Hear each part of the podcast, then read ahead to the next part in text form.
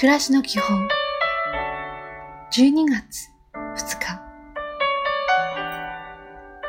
おはよ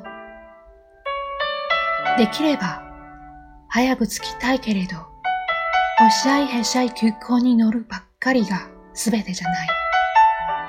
たまには鈍行に乗ってゆったり座ってぼーっとしてみる。電車にただ乗ってているんだって、そんな時間を味わってみる。今日も丁寧に。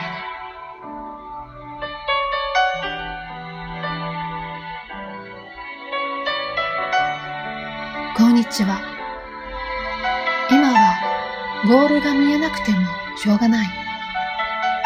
やり続けていけばいいんです。諦めなければ必ず見えてきますから。いい一日を。